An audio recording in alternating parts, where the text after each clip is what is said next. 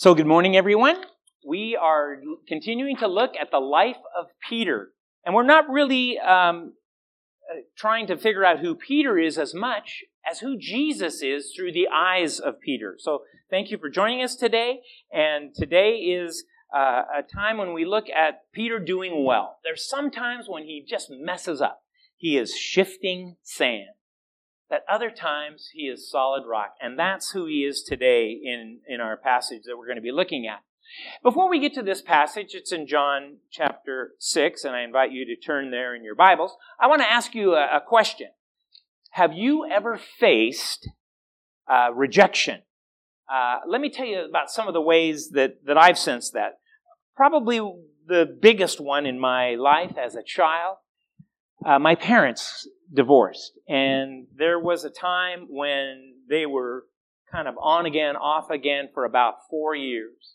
And during this time, I always stayed with my mom, but my dad would come and go.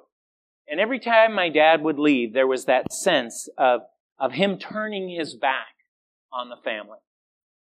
And I don't know how messed up I am because of that, but I'm probably pretty messed up by that. That, that can really get to us.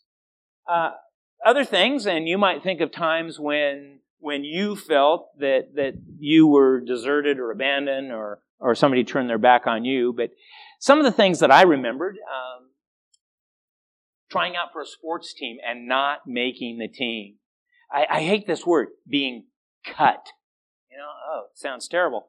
I can remember that happening. A lot of us would, you know, experience that. How about this? Did you ever get dumped by a boyfriend girlfriend kind of a situation? Yeah, that can hurt too.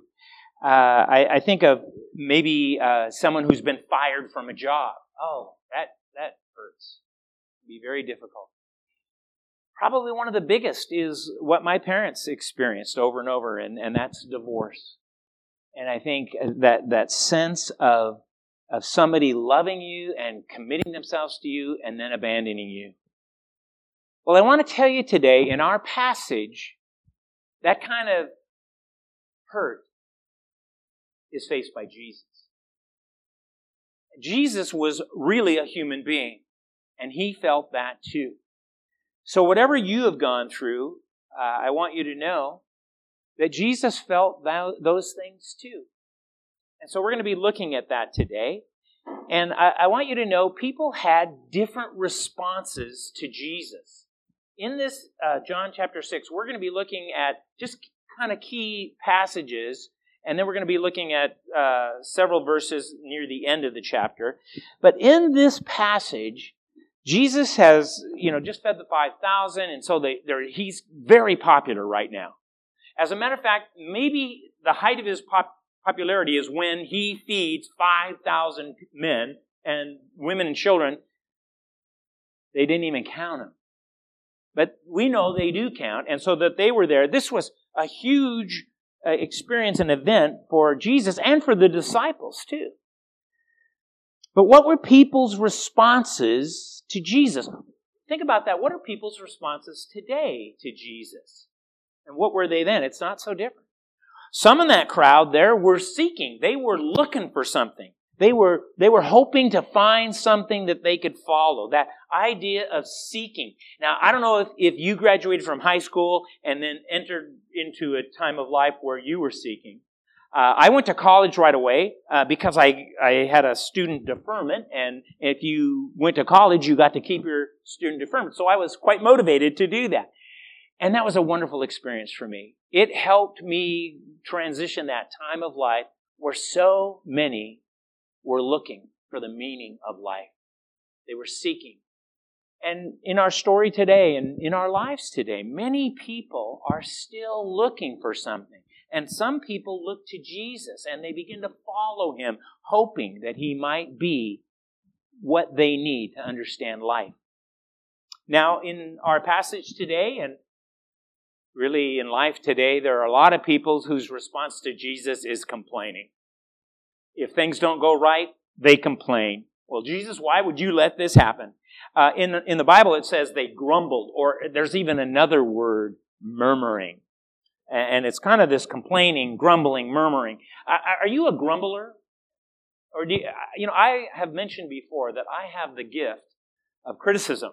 Uh, it's a spiritual gift uh, to, to see things that are wrong, and I'd like to think it was just discernment, but oftentimes it's complaining.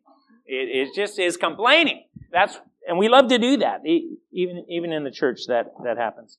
People grumble about things. It's amazing. Another thing that happens in here in this passage and, and happens over Jesus today is arguing. People say, don't talk about religion, you know, in mixed company or whatever, because there's arguing. This word also is translated as quarreling or a, having a dispute with someone or downright fighting with someone. Not, not physically fighting, but, but uh, emotionally and, and intellectually fighting. This word's also used to describe people who are striving for something and they're they're kind of not letting anybody get in their way. They're just going to run over people if they do get in their way. This striving, and, and so that happens in this passage. And then, worst of all, it comes to this point where actually people desert Jesus. They leave. They withdraw. And literally, they turn their back on Jesus. Now, if you've ever experienced that in your life, you know that sense and that feeling. And I believe Jesus felt that too. I believe that he was God and yet he still had emotions. And, and he was deserted on this occasion. We'll be looking at that in just a moment. So we think about what people's responses were to Jesus. And I want to define that a little more. And I want you to think about this too. Why did people come to Jesus?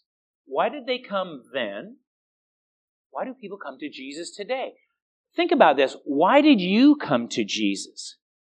Uh, no one in my family went to church when I was 15 years old and when I got invited to church for the very first time. I went to church the first time the Sunday after Labor Day, and I have missed very few Sundays since then uh, God changed my life. And, and I had to choose that.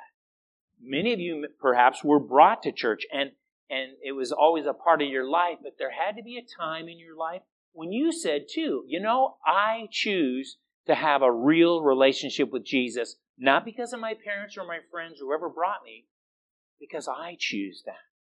And, and that's why did some, why do people come to Jesus even today? Well, as we look at our scripture, the number one reason that a lot of these people came was bread. Actual bread. Food. Jesus fed them and they thought, hey, there is such a thing as a free lunch. I'm going to hook myself onto this bandwagon. I'm going to follow this guy around, and he'll provide lunch every day. It'll be, it'll, it's kind of like the first free lunch program. Uh, it's so interesting that people were seeking physical bread or food. Here's Jesus' response to them. This is John 6, verse 26. And he says this I tell you the truth. You want to be with me because I fed you, not because you understood the miraculous signs. And the miraculous sign he's talking about here is turning a, a few loaves and a couple of fish into a meal that would serve how many people? 5,000, 10,000? up to 15,000. And how many basketfuls were left over? One for each disciple. There was 12 basketfuls left over. There's all kinds of meaning for all of that. But the people saw that and they said, oh, this is great. He has fed us. And that's why they came. Every one of us needs food to sustain our physical lives. But Jesus gives more. He sustains our spiritual life, our real lives. Uh, physical food can represent not just food, but other things that we desire uh, physically, and any kind of a physical desire. Uh, nourishment is certainly one of those, but clothing and, shelter, basic needs that we have. Uh, we, we might go to Jesus for those things or seek those out in the church.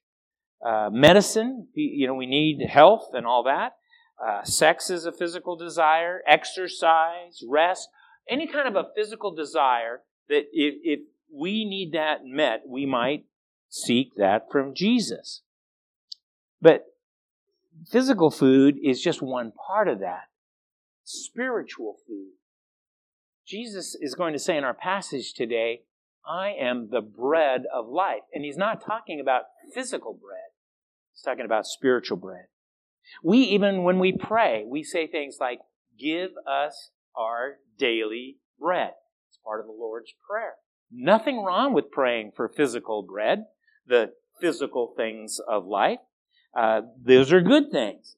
But if our focus is only on those things and our focus is not on seeking Jesus, we are just seeking the wrong thing. And it's keeping us from the real thing, the bread of life, Jesus. So true followers, they seek spiritual food. And this spiritual food is what brings satisfaction to our soul. We are hunger, hungry and thirsty for the righteousness of God. And people will tr- find all kinds of things to try to fill that, but only Jesus can fill that, that need. So they sought, number one, bread. The big other reason that they came, the second reason, was for the miracles, uh, the signs and the wonders. Really, there wasn't that much entertainment back in those days. So Jesus comes and he starts teaching, and he's teaching with real authority. So they love to go hear him speak. But he, he also not, not only provided bread, but he provided a miraculous way to have this bread. He healed people, and they were they were starving for entertainment, and this was this was like the best show around. And so a lot of people did follow Jesus just to see the signs and the wonders.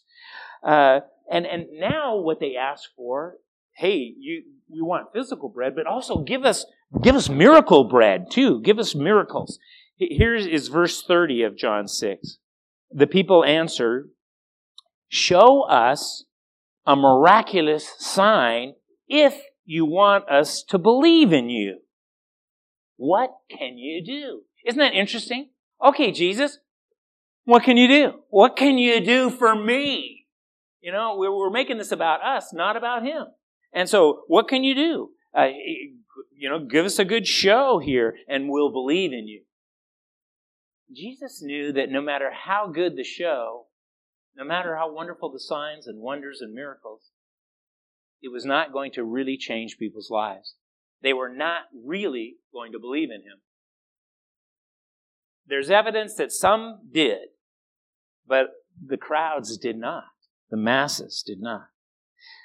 Here's what they go on to say. This is verse 31. After all, our ancestors ate manna while they journeyed through the wilderness.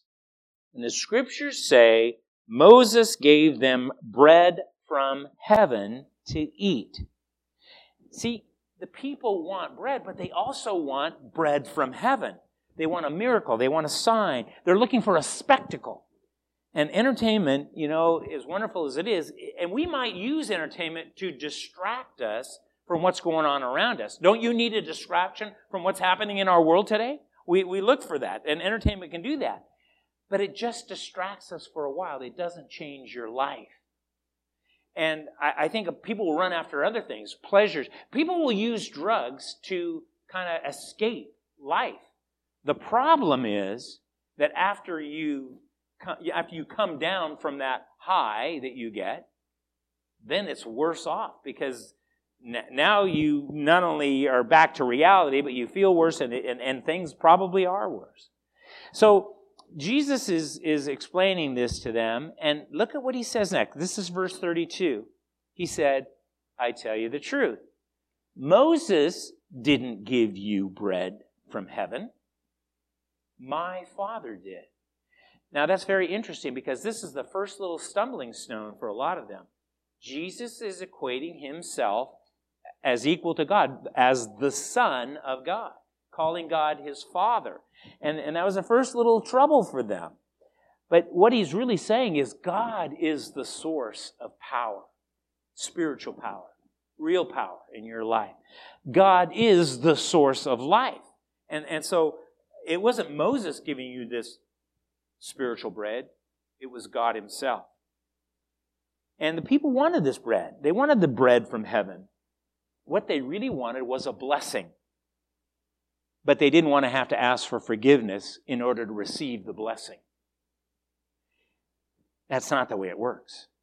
They want a blessing from God without putting their faith in God. And Jesus says, that's no way. You obey all the rules, the laws, that is not going to get you to God. That's just going to keep you from doing evil. It's not going to make you very good. But I have come so that you might have life and abundantly. Jesus goes on, verse 35. This really gets them. This causes them to really wonder about him. Because look at what he says I am the bread of life. And he says, says this as a, he's the spiritual bread. He is modern day, biblical time, manna. He is the bread from heaven. He says, Whoever comes to me will never be hungry again. Whoever believes in me will never be thirsty. And he's talking about having our spiritual hunger and thirst for righteousness met in the person of Jesus. So that caused them to stumble a little bit and really wonder about him. The next thing he's, uh, that is a response is, is why people come to Jesus is because they're seeking real life. What is the meaning of life? What is the abundant life that Jesus offers us? The, the, the idea that we could have a whole life, a balanced life, where spiritually, mentally, emotionally, and physically we're in balance in all those things. And that happens only in a relationship with Jesus. And also, the really biggest benefit was eternal life. You have the words of life. You have eternal life. Jesus goes on, and this is verse 47. Now, in case you were noting, every time when he's saying one of these things, he says, I tell you the truth. And what he's saying is, this is the truth of God. This has not been customary for you to believe this, but I'm telling you the truth. And what people are really stumbling over is the truth. He says, Anyone who believes has eternal life. Yes, I am the bread of life. Your ancestors ate manna in the wilderness, but they all died. Anyone who eats the bread from heaven, however, will never die. I am the living bread that came down from heaven. Anyone who eats this bread will live forever. And this bread, which I offer so the world may live, is my flesh. Whoa, this was too much for them to handle. And serious rejection is going to happen here. So, why did people desert Jesus? Why did they turn their back on him? Let's examine that a little bit. The first thing that they said was, This is a hard teaching. Have you ever had a hard teaching? Something that you were asked to do? Um, let me give you an example. If you follow this diet, you will lose weight, and in 14 days, you'll have a beautiful body ready, ready for the beach, right? A hard teaching. but Jesus was giving some spiritual teaching that was pretty hard. Put your trust and faith in me, believe in me eat my flesh. Hard teaching. And so they were complaining. Uh, why did they why did they uh, reject Jesus? Because they were already complaining all about it. And they found what he was saying to be offensive. Well, sometimes the truth is offensive. We're offended by the truth. And usually we're thinking, well, my truth is that it's okay for me to do these things, to uh, not take care of my body, to use alcohol to success, to be sexually promiscuous. All these kinds of things that we want to do, we know the Bible says they're not right. And yet we make our own version of the truth, and the Bible then becomes offensive. Truth becomes offensive to us. Now, sorry if you're offended today. I hope you are. Uh, just because you're facing the truth. And maybe there are some things in your life that God needs to work through with you. I'm not here to tell you what they are. I don't know all of them by any means. I probably could sit in judgment over some of you if you'd like. I Just kidding. No, we're not going to do that. We have to leave that up to God because He actually knows the truth. He is the truth. But people, hard teaching, offensive, complaining. And now we come to this portion that I really wanted you to see today. This is John chapter 6, verses 60 through 69. And this is where we get insight into who Jesus is from Peter. Remember, we're understanding this guy, Peter, who sometimes is kind of shaky and other times is, is solid. Well, this is one of the moments when he is solid. He is a rock. He proclaims the truth. Uh, he's going to mess up later, and we're going to see that in coming weeks. But he's giving us insight into who Jesus is. Let's take a look. Verse 60. Many of his disciples said, This is very hard to understand. How can anyone accept it? Do you see what they're saying there? When you're a Christian, God will say, You need to do this in your life. Here's some truth that you need to put into practice to obey. Usually, God points out our sin and says, Stop doing that. Honor me with your life by, by not sinning. And He gives us the help to do that. If we continue to obey, then we get victory, we get knowledge, we get learning, and we, and we have that as part of our, of our being, our spiritual life. So, what He's saying, Jesus is saying, um, okay, you're grumbling about this, but it's still true. And if we're confronted with something that's in the scripture, something the Holy Spirit reveals to us, the best thing to do is put that into practice right away. Obey, obey it. Because that's where sin finds its way into our lives. In our disobedience, not doing the things we know to do.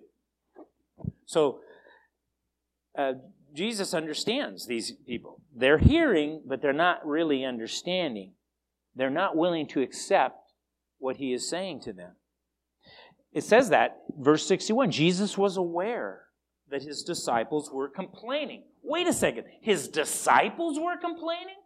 Never would church people complain. They wouldn't complain about the pastor or the music or the color of the carpeting. Why do church people still complain today? These things aren't these aren't essential things. Jesus saying, you know, we better understand what's important and understand disagreement about those things is not. It's not something we need to do. And look at what he says. Does this offend you? Does the truth offend you? He says to his, now, who are these people? These are his disciples, right? Not the 12 disciples, a whole group of others disciples. He says, Then what will you think if you see the Son of Man ascend to heaven again? Let me remind you that that word, that term, Son of Man, is the way Jesus referred to himself. Because we understand Jesus is God. He is fully divine, but he's also fully human. And so he talked about being the Son of Man. Was Jesus the Son of Man? Well, he was the son of woman, but he was not really the son of man because he was the son of woman and the son of God. This is a hard thing to understand too. This trips people up, the virgin birth. And Jesus is using this term, son of man, saying really he's the son of mankind because he is human.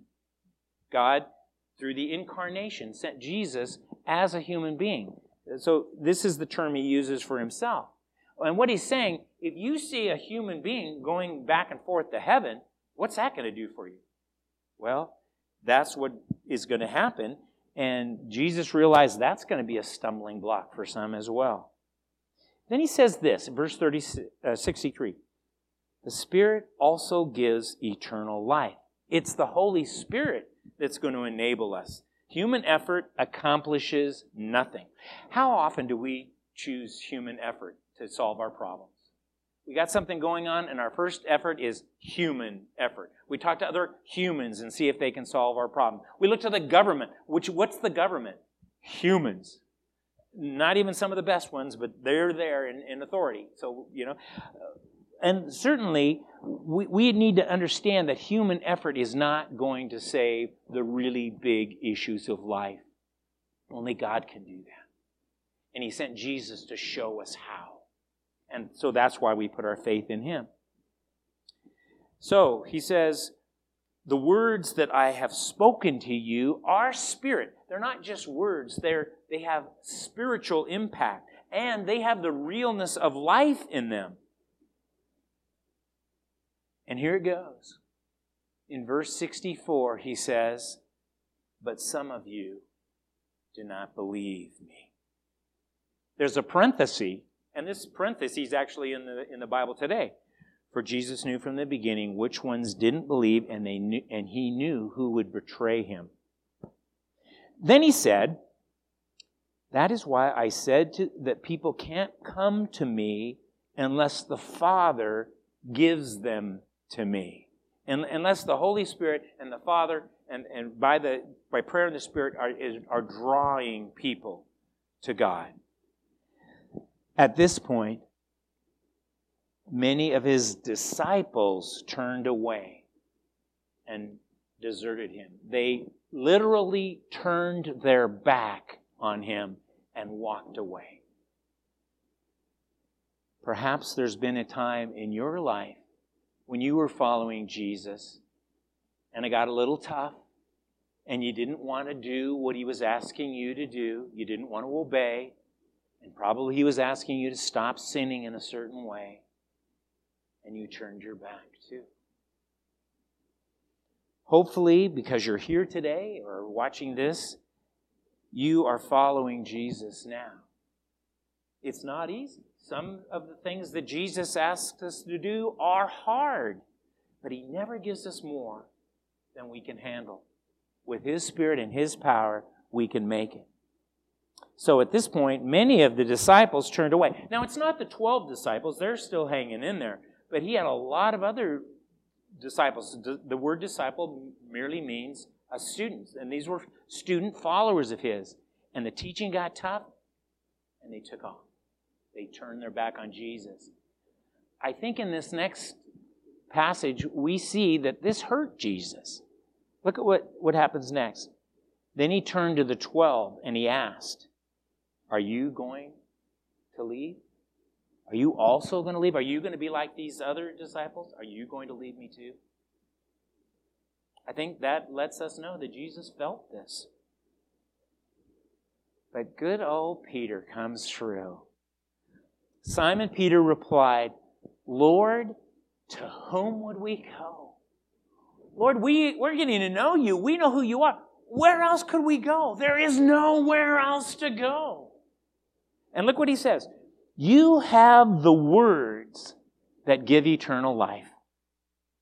We believe and we know. We don't just believe surfacely, we know, we really believe that you are the Holy One of God. And that's the belief that we have to come to if we're going to really follow Jesus, if we're going to really be true disciples. Well, yay, Peter decided to stay. He's going to mess up later, but yay, today he decided to stay. He decided to be with Jesus, even though the teaching was tough, because he realized there was nowhere else to go. He realized that Jesus was God and that he was the only one that could teach Peter how to live now and how to have eternal life.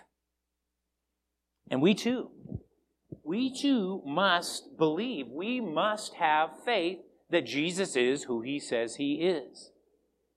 And we have to know, we must have knowledge that Jesus is the only way that He is the truth, that He is the life.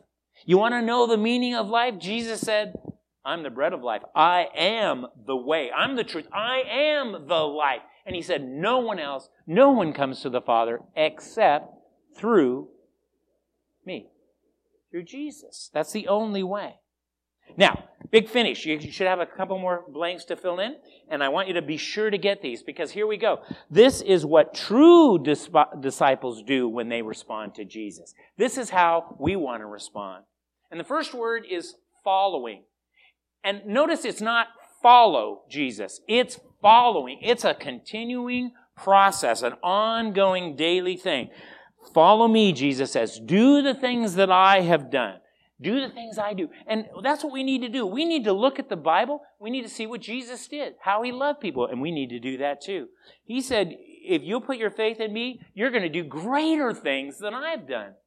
And through the church combining together, through really seeking to be his true follower, we can do great things. But it's a continuing, ongoing, daily, moment by moment following of Jesus. When you're following Jesus closely, you don't get into trouble. And if you do get into trouble, He's right there with you and He's going to help you through it. That following is that first thing. The true disciples also respond to Jesus by believing, by having faith, and loving Him with all of your heart. Now, notice this is not by, like, just believe one time you put your faith in Jesus when you were 16 years old and then everything is hunky dory from then on. No, it's a daily believing. It's an ongoing believing. It's every day, it's moment by moment, continuing to believe and have faith. And then knowing. Here again, it's not just know who about Jesus or know who Jesus is, but constantly knowing and learning about him, growing in your understanding of who he is, trusting in him and knowing about God and really knowing God. And you really come to know yourself that way too. Because God made you, He created you. And it's not about you, it's about you becoming like Jesus. Because there's no one else, there's nowhere else, there's no one else to go to for real life. Jesus is the way. So the question for you today is Will you continue following Jesus with all of your heart? If something else is grabbing at your attention, then that thing may be sin for you if it gets in the way of you and God. Following Jesus with all your heart, all your mind, all your soul, all your strength. And will you stay with Jesus through the good times? It's easy through the good times. But will you stay through the bad times? I can remember several times in my life when I watched someone who was a Christian and, and maybe they were a new Christian or, or maybe they'd been a Christian for a long time, but they really weren't active in their faith and they were kind of a baby Christian that just was they they just weren't growing and they and so they were just going to be a baby. Hebrews talks about what a baby Christian is and needing milk fed all the time and and I was, I was just amazed how often one of these people, when something tough would come along, when a crisis would happen, when a, a huge event happened in their life, and they say, Well, God, where are you? And they would check it all in that moment. They would throw it all away because their faith wasn't strong enough in the bad times. It's an amazing thing that our faith seems to grow much better in the bad times when we stay with Jesus than in the good times when we're floating along. So there's no one else to go to for real life. So will you stay with Jesus? Through the good and the bad and the COVID and the fires and all that's going on in your life? You'll see the bottom line here is to come to Jesus and keep coming and to believe in Jesus and to keep believing and to know Jesus and to keep learning and to keep receiving real life now and eternal life.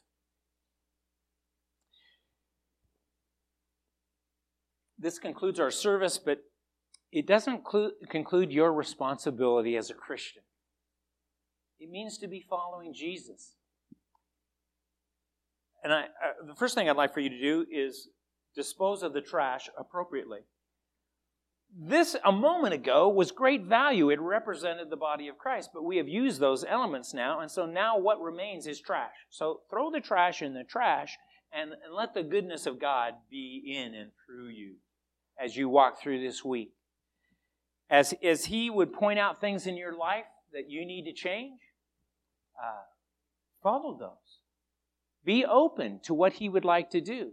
I hope He brings the most difficult person in you that you know into your path so you have a chance to love them. Because that's what He wants for each of us. So as you go from this place, I hope that you will go in the sure promise of being His follower. That you will not turn your back on God, but that you will follow Him no matter where it leads, that you will be His true disciple. God bless you as you go, as you go in Jesus' name. Amen.